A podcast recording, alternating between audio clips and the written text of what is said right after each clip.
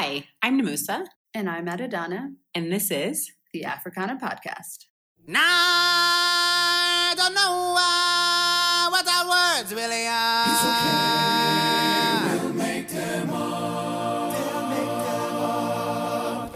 No one knows what we are saying, but it's right. All right. Hi, everyone. Hi, listeners. Hope you're having a good day. I am here with a very special guest, Amos Mutiga. He has a YouTube channel called Papa Bear Kenya, where he discusses fatherhood in the modern era. And I thought he would be a really great voice for our ally episode, where you've heard a bunch of different perspectives from across the continent. So thank you so much, Amos, for being with us today. Hi, listeners. Hi, everybody. Uh, thanks for having me on. Adedana, this is an amazing opportunity. I, I, love the work that you you guys are doing. I think your podcast is is amazing. Um, and thanks for the opportunity. Um, thanks for the intro as well. I don't know if I could add anything to that. Um, thank you. Thank you so much for the kind words. But quickly give the listeners a sense of what Papa Bear Kenya is and why you started it. Okay, so Papa Bear Kenya is an initiative that I have to foster, to encourage exceptional fatherhood. You know, one of the, the dynamics, one of the na- narratives that's going around in the world today is that a lot of men are not taking up their role as fathers. And in my opinion, society is suffering as a result. And so I thought this would be uh, a way to help equip and empower fathers, really, a platform where we can share our thoughts, ideas, experiences in order to, to be more exceptional in our fatherhood my personal experience with fatherhood, it's been going on 12 years now. And uh, it was very sort of fly by the seat of your pants kind of thing where I had no idea what I was doing. I had no information. Uh, my wife was way better prepared for her motherhood than I was for my fatherhood. And I felt that that's, a gap um, in society. And, and I, I'm trying to do something to to alleviate that because I, I, believe a lot of men are in the same boat where you're you're doing the best you can, but uh, you really don't know much, and there's not much support for the father. So yeah, hopefully this initiative gets to accelerate better fatherhood uh, in the future. Well, I've watched all episodes of Papa Bear Kenya. Just step one, I should share. Oh. My favorite oh, nice. one my favorite one, or the one rather that I resonated the most with, was the talk about authoritarian fathers, because whoo, I think that is one that many, many of us can relate to. Um, my fellow children of immigrants definitely can yes. relate to this. I don't know anybody that was a child of immigrants and their immigrant father was not authoritarian. maybe that will change. Like the children of children of immigrants maybe have a different shot. But for what I experienced, yeah, I just was watching that episode. Uh huh. Uh huh. Uh huh. um, tick tick tick tick. You had all the checks boxes ticked. Huh? Yeah, so, my question, I think, before I get into the other questions, is what differences you see in the way you were parented versus the way that you parent, and perhaps the implications of that? Wow. Um, so the video that you just mentioned is actually the first of a series of videos that uh, I, I, you know, plan to do over the next few weeks about different types of fathers. And I think the authoritarian one is one that many of us relate to. I had an authoritarian father. Well, our relationship is a much more peaceful one now, but I think growing up there was uh, quite a lot of um, that kind of uh, thing from dad he's still alive. We, we have a really good uh, relationship right now. And I think one of mm-hmm. the differences I, I, have is I'm I'm a bit more aware about that dynamic than than I was uh, before. You know, I know I have a tendency towards authoritarianism in my own fatherhood, and you know, just being aware of that and trying to tone it down and trying to be a lot more relational with my kids. I think my dad, maybe for lack of a better example, felt he had to be sort of like the, the tough guy but you know mm. he, he did it out of out of a good place. You know his heart was in the right place. And I, I don't know if there's any father any anyone in my generation who had a father who was anything but authoritarian. So i think it's something that was would cut across that whole generation of, of fathers. But you know i think i'm a bit more informed a bit more knowledgeable about some of these dynamics than probably he was at my age. And so mm. i'm trying to be a little bit more relational with my kids it's a slippery slope when you start moving in the other direction because it's very sure. easy to move from authoritarianism to just total neglect and, and permissiveness. And so trying to find the balance is a bit tricky. But but I'd like to think that uh, I've learned a lot from my dad, both from the experiences that I had when he was raising me as a child and also from some of the conversations that you know we've had now that I'm a father and that I, I you know uh, resented some of the things that he had to do to discipline us, but being a father now, I kind of get it. I, I see where he's coming from, where he what he was trying to do. So the conversations where I have with him are a little more rich for that. Um, so I think that's a difference between me and my dad. So I don't even have kids yet, and I already totally get why my parents were the way they were. because I can only imagine now in this era of social media and internet and devices and you know, I think every generation has, of course, many differences, but I do feel that technology and the advancement of technology and the fact that you have, you know, effectively what used to be a supercomputer in your pocket at the age of now two years old, three years old, kids know how to swipe things. And it's, you know, I can only imagine what now I would be like, you know, now that I'm kind of, I've skipped the non-tech generation it's now too late for my future children to not be involved in that world. So i totally get it. And i think for me i started becoming friends with my parents probably around college or university. And i think it's because perhaps even they felt like their job was done. Not necessarily that they you know completely absolve themselves of any responsibility in my life. They're still very present. But i think the big goal was like just in mentally was get her to university and I think once that happened, I think they they exhaled a little bit, and as a result, that kind of breathed in a different type of energy into our relationship because you know we go on family vacations every year and you know they're they're my friends now as opposed to you know you have to read all the books on the book report list even if only five were required you know wow like you're, you're somebody else's problem once you got to university huh I think so. I, you know, I kind of. you know, I kind of, I, I totally get the dynamic, and and um, you know, this this conversation is a podcast on its own. But just to touch briefly on what some of what you've just mentioned, I mean, we're in an age where our kids are so informed. When I was growing up, one of the things my dad used to say repeatedly, and it rings in my head every time, is that you never say you don't know. If you a question, you have to have some sort of answer. You need to know what you're talking about, and that thing rings in my head all the time because my kids ask me questions all the time, and it's stuff that I really don't know. I mean, my son is nine. He'll ask me, you know, what's the difference between an orca and, uh, and a white whale? Just some random stuff, and I've got no idea what he's talking about. And in my head, I'm thinking, I can't tell him I don't know. You know, I'm, I'm dad. You know, what, what does that what does that look like for me as the man of the house to not know everything? You know, my dad knew everything. At least I thought he did. So being aware that you know we're growing up in an age where there's so much information my kids are learning so many things from so many different places they have so much information at their fingertips their, their phones the, the internet there's, there's just so much they know they know a lot more than i did at their age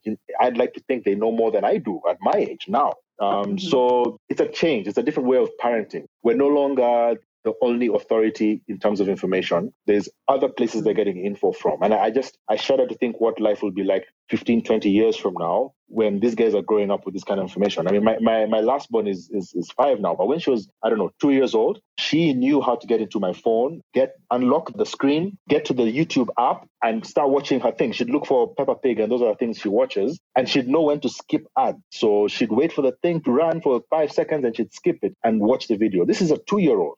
I'm thinking, wow, this finger, you know, information at your fingertips thing is so much for our kid at this age. I, I don't know what's going to be like in 20 years, I don't know, to be honest. But, you know, it's, it's, a different age. We're not parenting like our parents did. So we have to mm. change with the times, I think. Yeah, what you just said, that scenario, my heart rate, it just on its own went up because like when I put, if I put my tin hat my tin hat conspiracy theory on, I would say that this is exactly how the machines take over because you have kids you know, ordering Alexa to play a song ever since they were two years old. And to them, that's a normal thing. Whereas to us, yeah. you know, anybody over the age of 15 realizes that that's very new.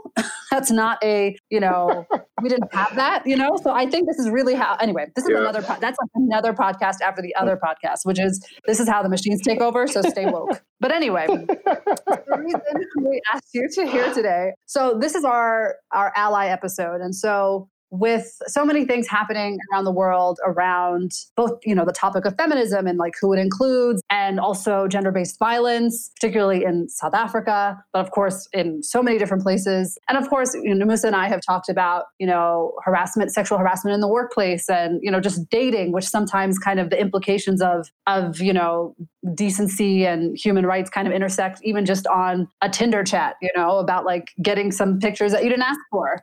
It's like uh, i'm hi I, how are you was really what i was asking and i meant that wasn't a euphemism. I did not need to see that. And so you are actually a part of a small group of male guests who are breaking the africana glass ceiling uh, because we've never we've never interviewed uh, men before, and so we've been very intentional about making sure that we highlighted young women who are doing really amazing things across the continent, and we I think we've done a pretty good job of that as they're in music and international arbitration and financial management, et cetera. But we wanted to do this one because there are just certain conversations where you need other people and other perspectives. And so if people are wondering, well, you know, what does this have to do with allyship? For me, it was a very clear link because fathers are raising the next allies and they are themselves being allies when they raise their children, regardless of, of gender. So, my first actual scheduled question for this interview is what does the term ally mean to you? And does it mean something different or perhaps have different implications in Kenya versus you know, perhaps where the term kind of originated from, which is, I would imagine, the Twitter sphere of the West.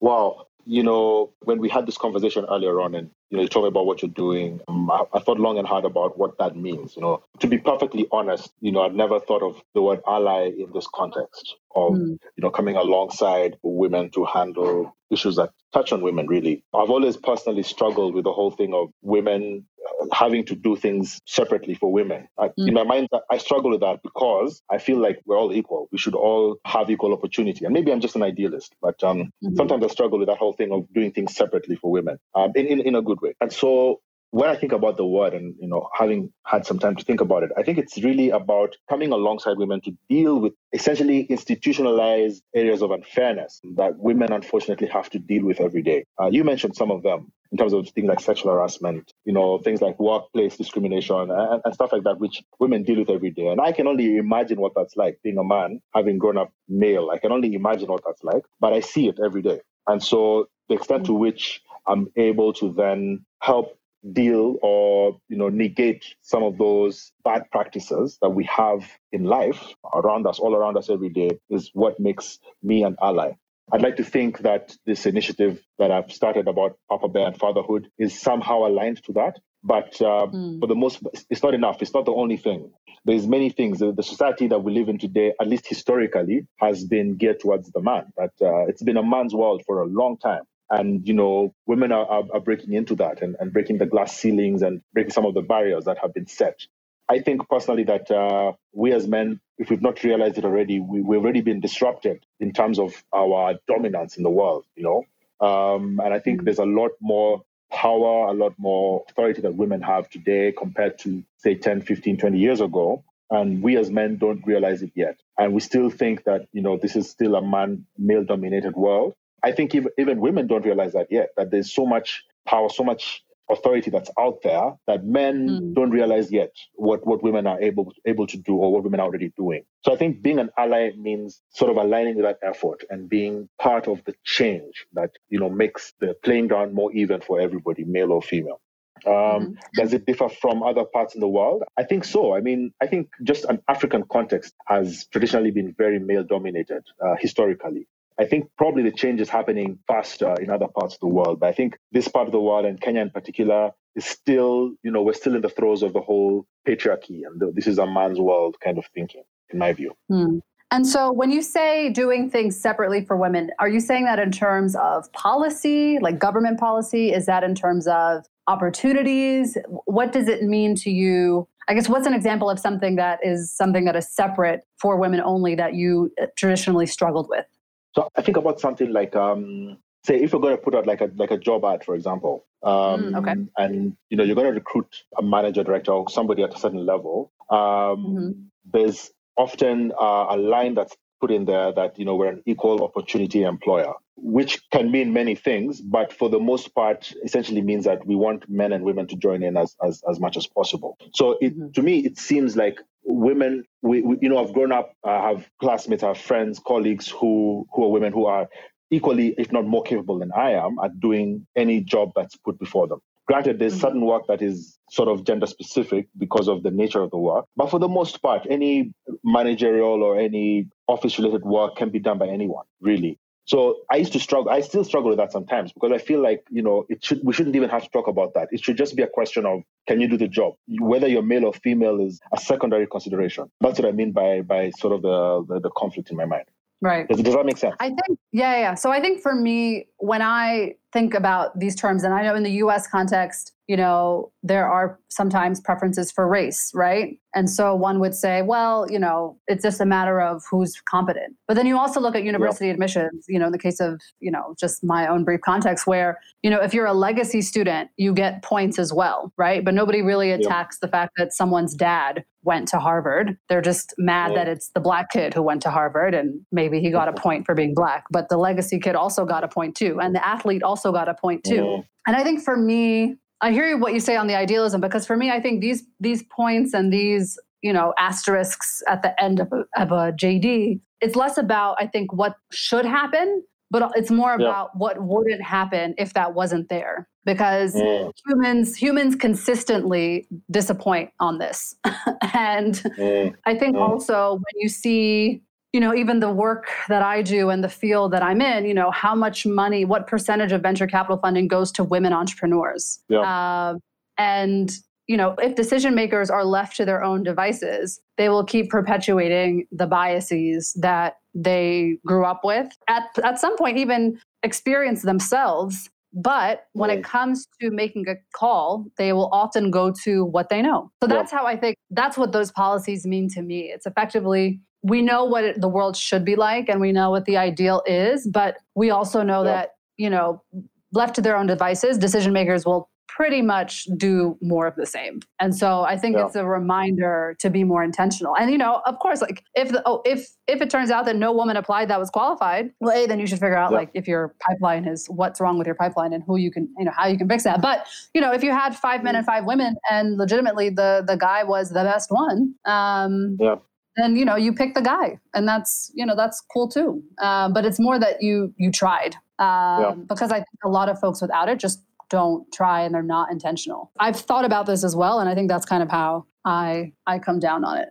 So the next question is a bit related to what you spoke to earlier but because you kind of effectively said that you know thinking about this term and what it means to you and you know am i one? So i guess how and when I guess, well, it's a little bit, the answer is a bit different because of what you've just said. But the original question was how and when did you learn to become an ally and why is it important? But I guess what I'll ask instead is now that you have this like renewed understanding, can you see elements in your examples in your life where you have done this work or you have been an ally? Yeah. So, yes, I think uh, becoming more aware of um, sort of the, the, the, bias in the world happened maybe later on in, in, in my life. I mean, growing up, you know, you're in school with, with girls, half my classmates were girls, all the way through to university, you know, we would compete on almost an equal level. Well, not really almost, but really on an equal level. You know, there was no bias at that level, but getting into the workplace, uh, getting into a more professional setting, then the biases become a bit more clear. And even at that point, it wasn't clear to me that I needed to take a stand to to become an ally. Or even just the nature, the, the notion of of uh, playing that role was not clear to me at that point. I think it mm-hmm. it really became clear to me I actually had an experience once uh, in a place I used to work uh, before where one of my colleagues, so we had a shared office and there was, uh, this person wasn't, well, I call them a colleague because we used to work in the same space, but they were really working within a different organization. And um, we were, mm. we were friends and we'd talk every now and then. And she told me she was being sexually harassed by um, somebody senior in her organization. And mm. it was weird because this person who was harassing her was uh, someone I knew. I wouldn't call him a friend, but he's someone I, I mm. was familiar with. And it sure. was it was one of those really weird situations because you know at the time I didn't know what to do. I didn't feel at the time it was my place to sort of set the guy straight because in my mind it wasn't clear that the, the harassment was actually happening. There wasn't any evidence or, it, or anything of the sort at the time. And so in my mind, I, you know, I, I felt bad about what was happening. I felt it was wrong, but I felt like I couldn't do anything about it. And then it, it came clear to me because then read a story of somebody else who was in a similar situation and sort of like some of the actions that she did. Uh, her story ended up, um, well, fairly better because she got justice for what was happening. The person who was harassing her ended up leaving. There was a whole hula baloo around it. Uh, so when I when I read that story, I realized I, I could have done better. And it's at that point that I realized, mm. you know, these biases are real. That um, the playing field is not even. I, I, I always thought that I could get into any space and I'd be competing at an evil, an even footing with anybody else, but that's not necessarily the case. So that that mm. experience I think is probably the turning point where I realized it's not enough to just feel bad or to have a sense of indignation. You know, you kind of need to do something uh, beyond that. Mm. I can't honestly say that uh, Papa Bear was uh, as a result of that experience. Papa Bear was born out of a completely different experience, but I think there's an alignment there where what can we do to inform or to attack or to address, or not even address, but really expose and identify some of these biases and where they occur because they don't happen um, in a vacuum. They happen because of certain perceptions that people have grown up with. Um, I grew up knowing that there's certain things that women are supposed to do and men can't do certain things. So growing up with those biases is what informs a lot of the, the harassment that we see today and some of the negative things that we see around mm. uh, the you know gender inequality. So this initiative around raising fathers hopefully helps to get fathers into a place where they're teaching the kids that these biases are not are not cool and you know we need to do things differently. I think also raising girls myself because i have two daughters um, also is also brings that into stark uh, view to me because you know that could be my daughter.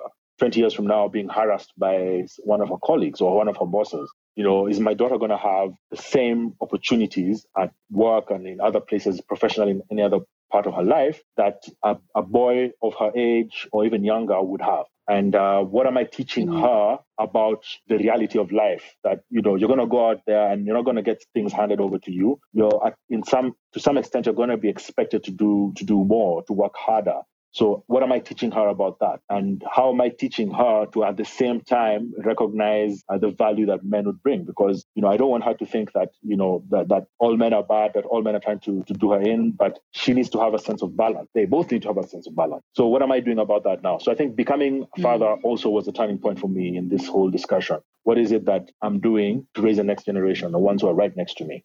Okay. Thanks for that. And so, you know, if you could put up a billboard, right, and you knew that all young people who identify as men in Africa and all young people who identify as women in Africa, if they were going to see it, like what is it one thing that you want young men in Africa to know and one thing you want young women in Africa to know? And if it's easier to perhaps put this down to oh. distill this to Kenya, you can do that as well. Well, heavy question, Adriana. I think the big message I would like to leave is that we all have a role to play and that everybody needs to pull their weight. Society works better when everybody is doing what they they're meant to do or they, they're designed to do. And again, this comes from my idealistic mm. um, mentality because I'm an idealist. That's that's how I think. Uh, I think ideally, what needs to happen is mm-hmm. that every man needs to to be building something. Everyone needs to be working on something. Every woman needs to be working on something, building something. I think part of the problem we have is mm. when you're not clear about what your purpose, your mission, your your your drive in life is, then you end up nitpicking and trying to find fault with what other people are doing. You know, so having a clear sense of purpose as an individual um, as individuals generally is is one step closer to us working together. Because then I, I ask myself, how does this contribute to my mission in life? I'm not spending my time harassing other women or, or catcalling or doing other random stuff. I'm busy focused on my goal or my hustle or my or my what I'm building. So I think what I tell young people is what's what are you building? What problems are you solving? Focus on that because that is what will give you the drive and the focus you need to avoid all these other distractions because that what that's what this other stuff is. It's just a distraction really. Uh, we need to be focused on on what we're trying to do. What problems are we seeing around us? And there are numerous problems in Africa. What role am I playing to fix those problems? That keeps me focused on mm. that as opposed to all this other unnecessary uh, drama. That's me. That's my idealistic speaking, idealistic person speaking. It reminds me of the quote, which I only half remember, but maybe you can finish it. Something about idle hands doing something. Yeah, the devil's work. That uh, the idle mind is a devil's workshop. Yeah. That's yeah. it. something it. along those lines. Yeah. Thank you. I was like, yeah, I only know the half of that first part of that saying. that is interesting. I guess yeah. If every, so, your thought is around people's people getting in touch with their purpose and once you yep. kind of know what you're living for and working toward, it helps eliminate some of the other what's the word externalities i guess but i guess then you know what if you have you know this guy who knows exactly what he wants out of life you know he's a banker or he's a lawyer you know and he's really great at work and he has his kpis and he as OKRs and you know whatever the term is for different offices around the world. And he's you know, he's hitting those targets. He's like super. He like he's in his bag. He's like he loves his work. He's meant for it. He's built for it. But then he still comes home and like you know hits his wife every once in a while. So what happens when you, people still have their purpose, but that yeah. still doesn't translate to them doing better? And you know, this is not even yeah. just in the context of you know, you know, gender-based violence or domestic violence, but you know, he could also be not so great of a person in other areas. I mean, I think there are many people in this world who got have their purpose together, still not yeah. so great as people. So where is that gap for you? Where where do you see that gap happening, and how do you fill that gap? So one of one of the things that I've uh, I've learned in the course of the last few years really is that is the, the power of information, the power of, um, of, of knowledge, and that knowledge comes partly from what you consume, what's around you, what you what you what you read, and, and all that, but largely comes out of experience. So what you've gone through sort of informs your your worldview. Mm-hmm. So for that lawyer who's high flying, doing his thing, you know, changing the world, but beats his wife, chances are that's what he grew up knowing that his father probably used to beat his, his, mom. And so that that's his experience that's his worldview which is informed by how he grew up uh, mm. And that's part of the problem. That's something that we're not going to change overnight. People's attitudes and behaviors. I mean, you can change people's practices uh, and their behavior through, you know, enforcing it. You know, someone like that, you know, threatening with, with prison time or something of the sort, and he'll stop doing it, but it will not change his attitude or his thinking towards that issue. So I think there's on one on the one hand, there's a need for uh, I like what I used earlier, policy. Like, you know, this is what the law says, this is what you can and cannot do, and and at the pain of of um, some sort of penalty or some sort of punishment punishment. But at the same time, uh, I think we need to move beyond that to changing the way people think about this issue so that people are not beating, uh, people have stopped beating up their wives or getting into gender based violence, not because there's a punishment attached to it, but because they realize that it's wrong. And that's not, that's not something that's going to happen overnight. That's not going to happen in, in a generation. That's going to take a while to, to, to turn around. And that's where the whole parenting dynamic comes in. I think a lot of people's experiences are largely based on their how they, how they were they were raised as children. Mm-hmm. Um, you can learn stuff during your working days and your working life, but I think a lot of our behavior and attitude and outlook on life is based on our childhood and our upbringing. So I think you know changing that dynamic, that narrative around how our kids are raised and the things that they mm-hmm. see us doing and the things that they see the people around us doing um, and exposing them to the right information, the right, the right um, environment is going to ultimately lead us in the right direction. But like I said, this is not, it's not going to happen overnight. But I think mm-hmm. that's the thing. We need to have, obviously, you have to have the policy piece in place, but we need to change how we raise our kids because that, that is what's going to make the difference in the long run, uh, in my view. Mm-hmm as a, every day that goes by that I get older, I start to feel that, or start to believe and further entrench myself in the belief that therapy should be free and available to all. um, and I think what you said is a little bit of that. yes, I think parenting, and then for those who have already been parented, therapy. if necessary, that's that's what we need. I mean, I can't tell you, I wasn't the kind of person who was looking forward to being a dad. I mean, it wasn't something on my radar you know, the people who look forward to it, you know, much more excitedly. I think I, it, it, sort of just happened to me, but I've enjoyed it thoroughly. And I think, you know, um, a lot of people don't look forward to fatherhood. A lot of people don't look forward to parenting because they see it as a, a huge burden, a huge problem, something that I'm going to have to do for the rest of my life. I'm going to have to deal with these brats for the rest of my life. And it's seen in a negative light by many people. But yeah, I think that needs to change. I think it's a good thing. It gives you a lot of purpose in life, a lot of a strong sense of purpose in life when you are actively raising or influencing the next generation. At least that's been my experience. No, I think it's a it's a complete and total honor and responsibility. I think we definitely shouldn't shy away from the difficulties of it and how hard it is. But uh, yeah, I can I can imagine molding a human, but also allowing them to grow and be themselves and not and not put your own baggage onto them is a delicate art. That I don't know how many what the mm-hmm. percentage breakdown is of people who can do that successfully or not. But similar to you, I'm not. It's not that I don't want to be a mom. I just it's not something on my list of things to do in the immediate and near term. Mm. And I think yeah. it's perhaps because a I know how serious it is. Uh, you know, there's no takebacks. You know, when when you get into it. Uh, I mean, there are actually. You can give your child up for adoption. Let me not say that like you can't do that. But you know, ideally, I would not like to do that, and so I take it very seriously. So for me, it's you know, I had I had university schoolmates who you know I lived in a room of a suite of six women, and many of them said that they couldn't wait to be a mom. Like, oh, that's what we're here for, and I'm like, ooh, okay, well, uh, so and, you know, you just like respectfully disagree, but like just know that there's some women who love it, and that's all they've wanted to do, whereas for me, I think it's yeah. very, as a single young woman, I think it's very much tied to finding someone to do this mm. with. Like, I don't yeah. have that, like, I'm not running to freeze my eggs. I'm not running to go to a sperm bank. And I have friends, you know, and I'm not even joking. I have friends who are doing both uh, because they've tried dating, it hasn't yeah. worked, and their desire to be a mother has now, you know, ex- superseded the fact or exceeded the fact that they're they can't find someone to do that journey with. Whereas for me, the journey with the the person that I'm doing it with is like the most important part before any kids get involved. Because if I can't find that, then it's like, yeah, oh, yeah. I don't know if I've wanted enough to do it by myself. Can you imagine? I am actually the only hope. Oh wow! Okay, so the pressure must be on. I mean, your folks must be on your case all the time. I mean, they're they're actually, and yeah. people will say this. I mean, my friends call my parents unicorns because they're very atypical from uh, your average Ethiopian parents, um, which probably explains how yeah. I became this way. Um, but. Mm they they actually they didn't really start saying anything until I turned 30 and then all of a sudden you know there'd be some questions like so you know have you met anyone Not so subtle hints, huh? Just uh, you know, there was nothing. There was nothing for thirty years. You know, they were very, you know, yeah. hands off. Didn't, but now, you know, and then I go to Thanksgiving yeah. a year ago, and you know, my aunts were like, "Oh, you know, we need a we need to dance. We need a party. When are you giving us a party?" I'm like, you don't need me for that.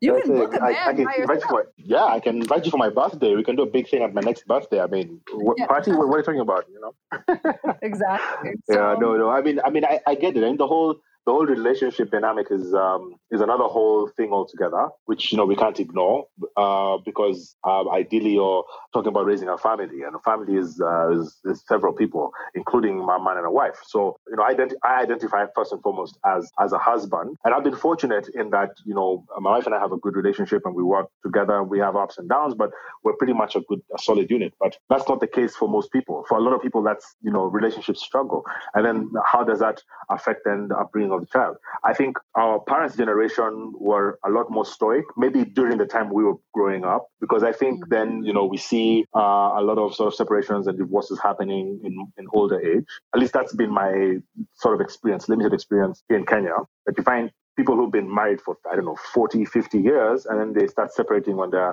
the kids are all gone and everything so so that happens a lot uh, i think there was a stronger sense of you know, this has to work no matter what in terms of relationships where our parents were concerned. I think the, the younger, our generation has a lower tolerance for relationships that aren't working. So there's, you know, we're quicker to, to move on. Um, I think we have, a, we place a higher premium on happiness than on uh, the stability of the continuity of our relationship. So you have a lot of people who separate at a very, at a very, at a fairly young age. I have friends who, you know, divorce after a year of marriage. So that happens a lot. And, and, and, you know, there's a number of reasons why that happens. I think of myself myself as fortunate in that regard. But I think there's it's a different way of looking at life that the, our our folks had that we don't have. I think we have about three podcast ideas uh, between the two of us.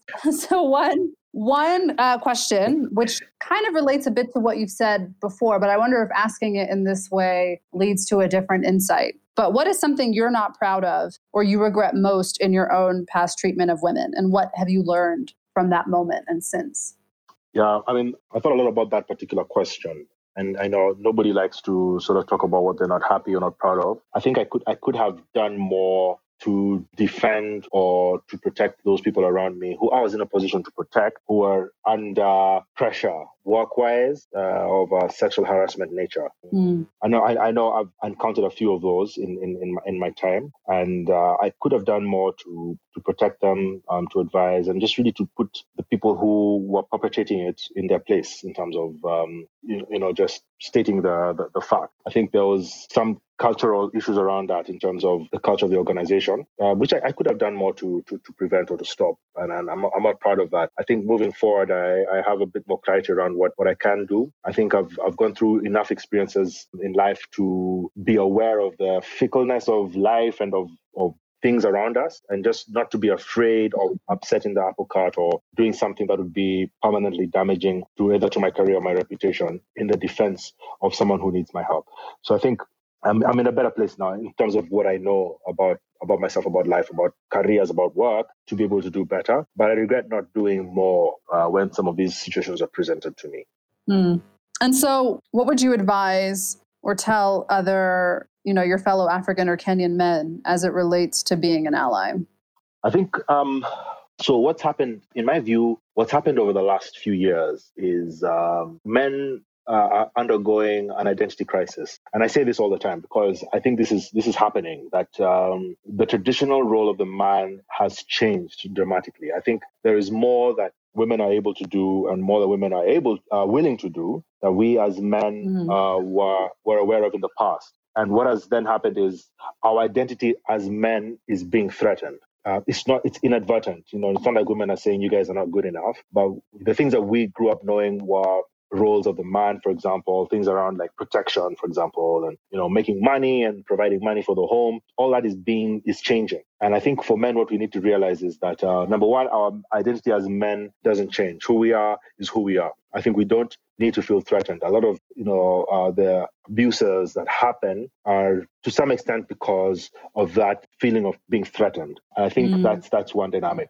I think the other dynamic is that uh, some men still are in a position of authority and power, and they feel that uh, women do not either deserve to be uh, at par with them, or you know that they cannot share that kind of platform, that space with a woman, which is something that we need to we need to change. A lot of the abuse that we see happening is because of that that mentality that you know a woman can never be equal mm-hmm. to a mm-hmm. man, and therefore if she is, if she's doing something wrong or she's uh, using other talents that are not uh, put on the CV to get to the position that she's gotten into so there's all these mm. misconceptions around women empowerment that we as men need to we need to change how we think about these things. I think we're not we don't we shouldn't feel threatened because who you are is, is who you are. That life cannot take that away from you. Being a man is is first of all a biological thing, but it's also psychological in that you have to act in a certain way in order for you to to take your place as a man. The biology not notwithstanding. I think you know we really need to change our, our approach and our perspective on on women. I think being uh, and I've seen this happen with some of my friends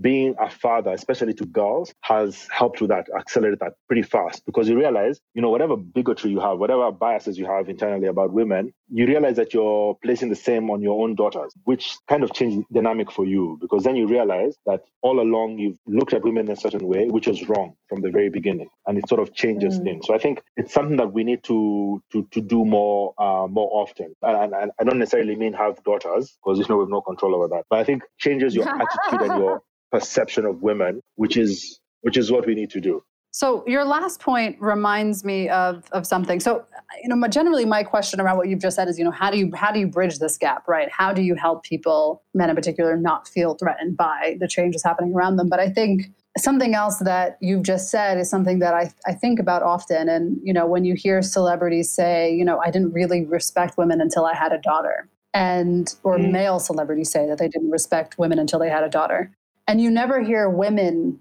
say, I didn't respect men until I had a son. Because, like, even to me, like, that sounds strange. Like, how do you not respect someone until it happens to you? You know what I mean? So, in yeah, the absence yeah. of, of course, everyone having daughters, right? How, yeah, I mean, not everybody has a sister, right? And people have mothers, but not all those relationships are great. You know, how do you begin to have this conversation if the immediate kind of aha moment is not something that is available?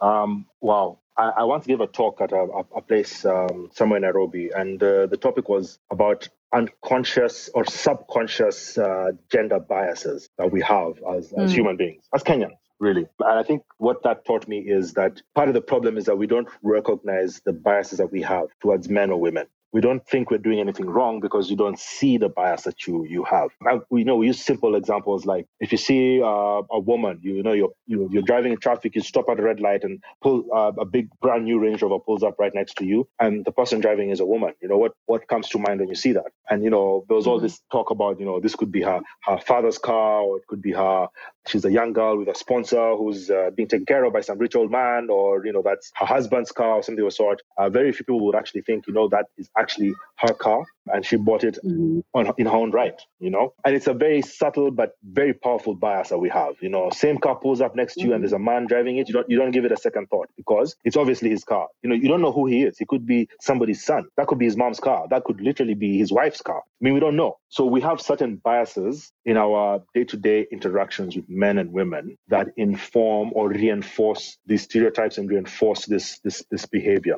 Or the first thing we need to do is to identify what those biases are and to realize that we all have them in many ways. I mean, if you if you walk into a shopping mall and you find a guy with a, a baby strapped to his back, you know, you know, a lot of things go through your mind. You know, you might think he's a responsible guy who's helping his wife take a break, or you might think, you know, he's the kind of guy who gets run over by his wife. You know, his wife makes him do stuff and he's got no power in the relationship. I mean, you've got no idea. But we all have these biases where gender is concerned. And I think we need to he could be a single father, exactly. You know, it could be any number of things, but we, we need to identify these biases. We need to recognize that we all have these biases. And that's the first step in, in, in identifying this and, and being able to deal with this, with, with this dynamic. You know, you said that what you're saying earlier about people saying they felt a certain way after having children, uh, and it doesn't happen with, with mothers. In, in my view, in my experience, I think mothers are more because of having carried the pregnancy and because of the, the nurturing process that you know mothers are involved in in the early years of the life of their life, I think women have a different perspective on parenting than men do.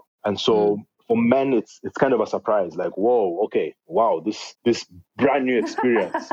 Um, but for, for, for, women, I think even before you become a mother, there's a certain natural instinct that uh, I find women have towards child raising and child rearing which which we men don't have. Right? It's unfortunate that we have to go through it and tough it out before we get to that point where we realize, you know, this is something. This is a good thing. I need to change the way I look at things. So that's I think that's a, a subtle difference between men and women. But at the end of the day, being able to highlight some of these biases is, is the first step to eliminating them um, and just realizing that we all have them. I have them. I've caught myself many times. You're in traffic and a car zooms past you and it's a woman driving, and you ultimately think, wow, I can't let a woman drive past me. I mean, what does that say about me and my driving skills and my masculinity? And I've my instinct is I've automatically my trying to say this. it's a thing that, and I don't know where it comes from. This is wild to me.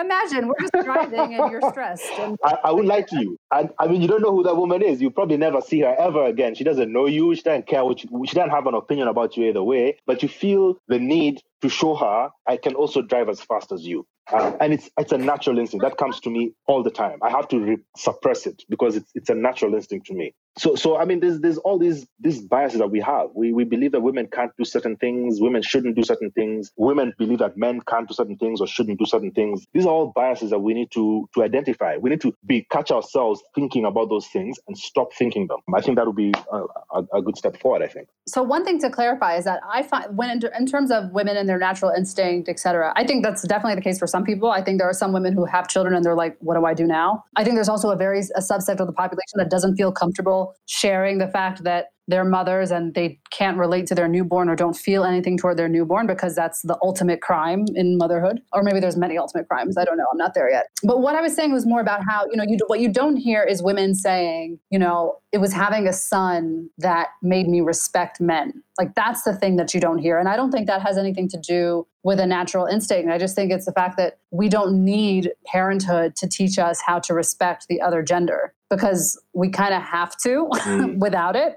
because it's not our mm. world mm. just yet. You know, mm. whereas men have the ability to say, you know, I never thought about this until now I'm trying to rear and protect a young woman. And I think that's the difference. It's well, either it's we respect men already, slash we may be in fear of them, or you know, I think there's I think what women maybe can say if they have children or the, if they have boys is that perhaps their relationship to to men has changed as a result or you know being able to mold a young man is a very different experience. And you know i think that is definitely fair. But i think what you don't hear is women saying that they needed to give birth to a boy in order for them to respect women or men versus men who have said openly you know jay-z i believe said this. There's a bunch of people who are like you know i didn't i didn't respect women until until I had a daughter. And it's like, why do you need a daughter to mm. respect mm. women? Like you had a mom first. Yeah. but again, I know that not everybody yeah. has positive relationships with their parents. Um, and I also realize that there are some yeah. people who were not raised but just grew up. I think the parenting relationship is, is, is very different. I mean, I, I have a sister, I have a mom. Um, I've grown up to some extent with women in, around me. But it's, it's very different when you have mm. a daughter because this daughter is somebody who you have direct responsibility for molding and mm. you have to, to okay. some extent a level of control over or at least until they get to a certain age. And so that's very different from your mom, who the power dynamic is is the reversed, where your mom is the one who basically told you what to do. Right. And it's different from having a sister with whom you have equal, um, or maybe not so equal um, power. You don't really have power over her. You don't have control over her. You can't tell her what to do unless she's like way younger than you and you're playing like a, a, a guardian role to her. But for the most part, most of us grew up with sisters and we were at par. I mean, we were siblings like everybody else. If if stuff went wrong and uh, punishment need to be meted out, uh, everybody gets it. So there was no the power balance wasn't there. It's very different when you have mm-hmm. a daughter whom you have that you know paternal responsibility over and to whom you have to you know mold or exercise certain levels of of, of control over uh, that's that's a different mm-hmm. dynamic which is why i think and i can I, I get it you know being someone who also had a change of heart having had daughters why someone like jay-z would feel that way i don't know if maybe respect is um maybe not the right word. I don't know if that's the appropriate word. Maybe that's the word that sets it off. But the, the dynamic is, is, is still there. That this is someone who looks up to you. This is someone whose outcome in life largely depends on how you raise them, and that's that's a different dynamic altogether. Okay, I appreciate that perspective. So, Amos, our last question is your your opportunity at redemption. because I know we've had a few questions related to the you know, where you know you could have said something but didn't, or a moment that you're you know you regret not getting involved and and not just you know basically just relying on the indignation silently to kind of convey your awareness and you know your thoughts as opposed to getting involved. So now we'd like to hear a time that you re- stepped up for women and how that made you feel. So i think i may have alluded to an, an experience or two earlier on. You know just ha- having the opportunity to help somebody else do things differently. Unfortunately, I haven't had the opportunity to redeem myself where, you know, sexual harassment of my colleagues, etc., is concerned. I don't want to say I'm looking forward to it because I'm hoping it never happens. But uh, I think I'd be better placed to do something now with what I know and armed with what, what I know now. Um, I've had opportunity in the very recent past to help sort of keep a family uh, together.